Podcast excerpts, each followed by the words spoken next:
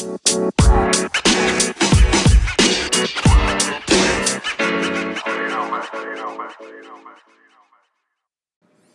semuanya, welcome back to my podcast, Andar Sofian Podcast. Kali ini gue bakal kasih preview dikit, review dikit soal uh, Roma Juventus kemarin. Um, seperti yang sudah kita bayang-bayangkan juga sih sebenarnya kalau begitu lihat jadwal, uh, pakan kedua ini adalah ujian sesungguhnya buat buat Pirlo. Uh, setelah menang cukup mudah melawan Sampdoria minggu lalu, akhirnya Juventus membumi lagi. Setelah gue sendiri sangat over excited gitu. Di di week pertama kali ini ngerasa kayak oh it's time to uh, being humble gitu. Uh, dan dan dan termasuk buat buat timnya juga Juventus kelihatan banget di awal awal permainan tuh um, lumayan overconfidence menurut gue Pertandingan yang akhirnya berakhir dengan skor 2 sama, Juventus sempat ketinggalan dan ya lumayan beruntung lah bisa dibilang beruntung bisa bawa pulang satu poin dari uh, dari Roma. Setelah Juventus uh, bermain juga kan 10 orang setelah Rabiot di kartu merah. Uh, kita bahas mulai dari formasi. Lagi-lagi entah kenapa semua orang tuh kayak guessing kayak apa sih formasinya Pirlo sampai-sampai tuh udah dua pertandingan ini sosial medianya Juventus tuh juga kayak ngaco gitu kalau ngeluarin formasi. Jadi um, yang di lapangan apa, yang ditampilin tuh apa gitu. Jadi kalau kemarin tuh Juventus eh, sosial media ngepost Juventus main 4-4-2 gitu kayak um, Danilo, Bonucci, Chiellini, um, kemudian Cuadrado di belakang terus di tengahnya um, Kulusevski, um, Rabiot, McKennie, sama uh, Ramsey, terus di depan Ronaldo, um, Morata. Padahal sebenarnya begitu di lapangan kayak minggu lalu lagi 3-4-1-2. Um, jadi tiga di belakangnya Danilo Bonucci sama Chiellini, terus uh, Kulusevski sama uh, Cuadrado dijadiin uh, wing back. Ini ini unik sih. Kulusevski sebenarnya lebih cocok buat menurut gue ya lebih ke ke box gitu kayak bener-bener buat ngegolin lah gitu. Kalau ditaruh di wingback tuh agak terlalu jauh. Belum lagi kalau Cuadrado ini bener-bener kayak ini sih nekat gitu ditaruh di uh, wingback kiri yang nggak nggak pernah dia, dia alamin selama ini gitu. Terus di depan juga Naro Morata cukup mengagetkan uh, dua hari bergabung dengan Juventus baru latihan dua hari juga away kemudian away ke Roma di mainin langsung dari menit pertama. Roma sendiri main 3-4-2-1. Um, buat Roma sebenarnya ini pertandingan yang pembuktian lah uh, Zeko juga pembuktian Zeko di week pertama nggak main karena waktu itu hampir here we go ke Juventus tapi karena nyangkut di milik akhirnya nggak jadi ke Juventus kemarin uh, akhirnya main uh, dua posisi 2-1 di depan jadi um, Miki, Pedro sama Edin Zeko di depan. Tuh. Um, pertandingannya sendiri menurut gue di awal-awal lumayan ini ya, lumayan imbang lah gitu. Lumayan imbang. Terus um, sempat mengagetkan juga di menit-menit awal tuh kayak udah kelihatan sih Miki tuh kenceng banget larinya gitu nerobos pertahanan Juventus Bonucci lagi-lagi entah kenapa pertahanannya uh, terrible banget. Untungnya uh, Sesni masih masih berhasil menahan um, ya menahan hasil sepakannya si Miki gitu. Morata sempat punya ada shot juga di 20 menit pertama sempat ada satu shot. Terus Ronaldo juga sempat punya. Tapi akhirnya uh, gol pertamanya justru Roma. Roma nggolin dari penalti gara-gara um, sebenarnya counter attack-nya Zeko itu sempet di intercept sama Rabiot terus akhirnya um, di mana terjadi kekeosan di kotak penaltinya Juventus berujung Rabiot tuh nahan secara nggak sengaja nahan bola pakai tangannya. Akhirnya penalti uh, Jordan Ferrat um, ambil penaltinya ke sisi kanannya Sesni hampir ketangkep tapi tendangannya jauh lebih kencang daripada uh, yang bisa dicapai sama Sesni akhirnya Juventus kebobolan. Um, begitu juga gol Juventus pertama um, penalti juga Cristiano Ronaldo um, ya itu juga sebenarnya um, ya jadi kayak Juventus ngasih gol pertamanya ke Roma, Roma ngasih gol pertamanya buat Juventus gitulah, sama-sama memberikan penalti gitu. Tapi yang paling gila sih gol-golnya ini ya, golnya Roma yang kedua si Jordan Ferraut juga. Itu benar-benar ke situ kelihatan kekeosan uh, Juventus menghadapi counter attack cepetnya Roma gitu.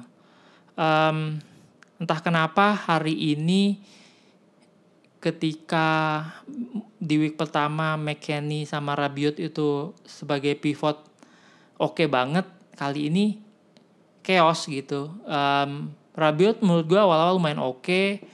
uh, akhirnya kartu merah, McKennie berantakan sih. Entah kenapa ya, apa karena kayak um, grogi mungkin gitu karena um, big match gitu kan sebenarnya ya intinya sih lumayan lumayan problem walaupun akhirnya di babak kedua setelah um, setelah di babak kedua Pirlo berhasil kasih, kasih solusi masukin um, Arthur oke okay banget. Nahan bolanya oke okay, kuasain bolanya oke. Okay, kemudian Bentakur juga oke. Okay, jadi dua ini berhasil menstabil stabiliskan lah lapangan tengahnya Juventus. Gitu. Um, shout out juga buat Cristiano Ronaldo 450 gol uh, di uh, rekor baru dicetak dengan sangat indah uh, umpan Danilo kemudian seperti yang sudah sudah sering dilakukan Ronaldo loncatan melawan gravitasi tinggi banget Superman menyelamatkan Juventus dari kekalahan sehingga dua sama. Ya sebenarnya dua sama yang satu sisi juga um, Roma tuh banyak tidak berhasil mem memanfaatkan peluangnya dengan baik di di eh, kotak penalti Juventus. Ada satu uh, yang paling yang paling gue inget sih yang Zeko nendang udah lepas dari ini terus masih kena uh, tiangnya Juventus tuh kalau udah kejadian dari awal misalnya 3-1 gue nggak yakin sih Juventus, uh, Juventus bisa ngejar buat seri itu um, pemain terbaik di pertandingan kemarin menurut gue Cristiano Ronaldo sama Danilo. Danilo di dua pertandingan ini ternyata yang paling top ya. Jadi kalau di di pertandingan pertama kemarin gue bilang Danilo sama Ramsey gitu di kali ini Ramsey juga nggak kelihatan kembali menjadi Ramsey yang hilang. Um, Danilo yang benar-benar um, ya overall dua pertandingan ini gila banget. More than expected gitu. De selama ini kan kayak orang kayak ah males banget nih Danilo gitu kan. Kayak kenapa nggak sih tiga di belakang tuh Chiellini, Bonucci, uh, Demiral misalnya gitu. Ya tapi Danilo ternyata membuktikan dia pantas di posisi itu dia pantas dan dan mampu menjalankan apa yang diminta sama Pirlo.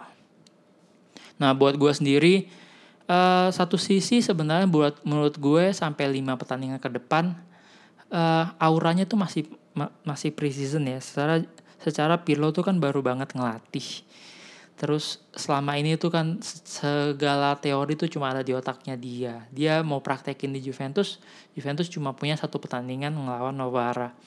Jadi ya pertandingan-pertandingan inilah tempat dia uh, untuk uji coba uji coba mainnya gitu. Jadi termasuk dia bilang kemarin, um, termasuk yang kita lihat kemarin gitu, dia coba naruh gimana sih kalau wingbacknya nih ditaruh Kulusevski sama um, Cuadrado? Ternyata kan sama sekali nggak efektif gitu. Walaupun Kulusevski itu berusaha dengan sang semampunya gitu untuk untuk ngasih effort gitu tapi tetap aja dia tuh beda banget sama pertandingan pertama yang benar-benar dia deket sama gawang lawan gitu um, buat darurat sih oke okay, tapi kalau buat um, regular kayaknya nggak cocok sih gitu buat gue. Cuadrado di kiri bener-bener kayak kebingungan, bener-bener ngaco sih bener-bener kita kita butuh banget Sandro buat cepet-cepet balik ke posisi itu. Terus Morata juga ya seperti yang gue bilang tadi, kayaknya kecepatan masih kecepatan sih belum sinkron sama sekali ke taktiknya Pirlo ini gitu.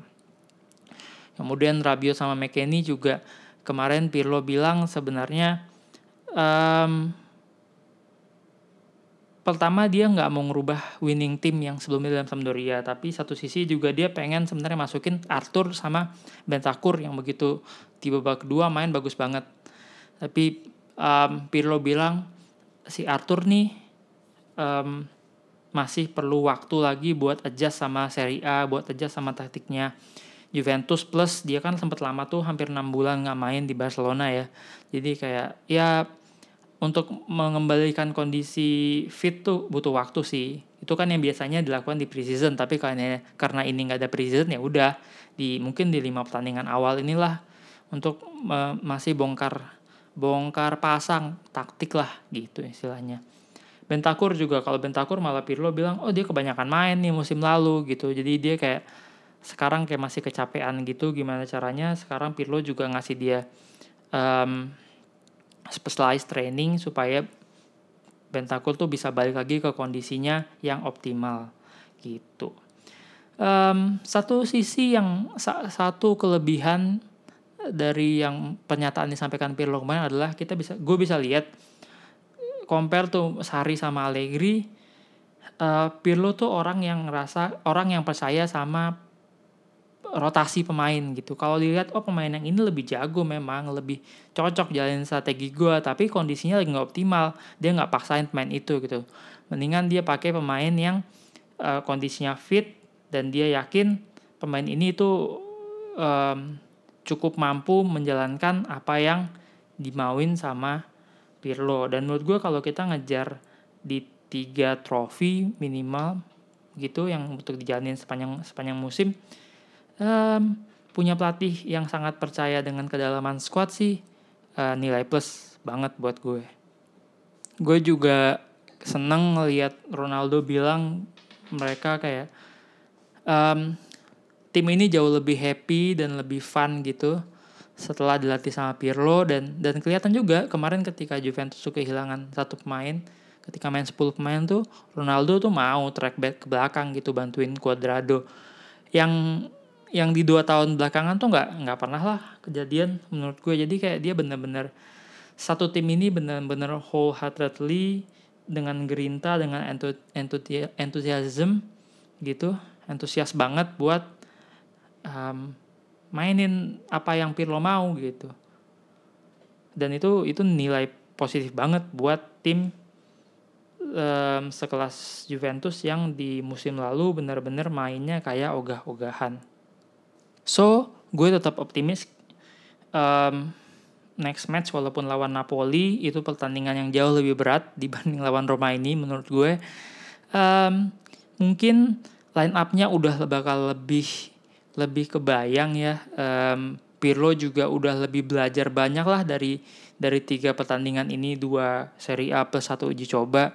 Uh, mudah-mudahan udah lebih stabil di pertandingan nanti lawan Napoli Um, di belakang juga Chiellini walaupun belum 100% fit kelihatannya tapi gila-gilaan sih all outnya gitu. Bener-bener uh, kontribusinya buat pertahanan Juve tuh gila-gilaan.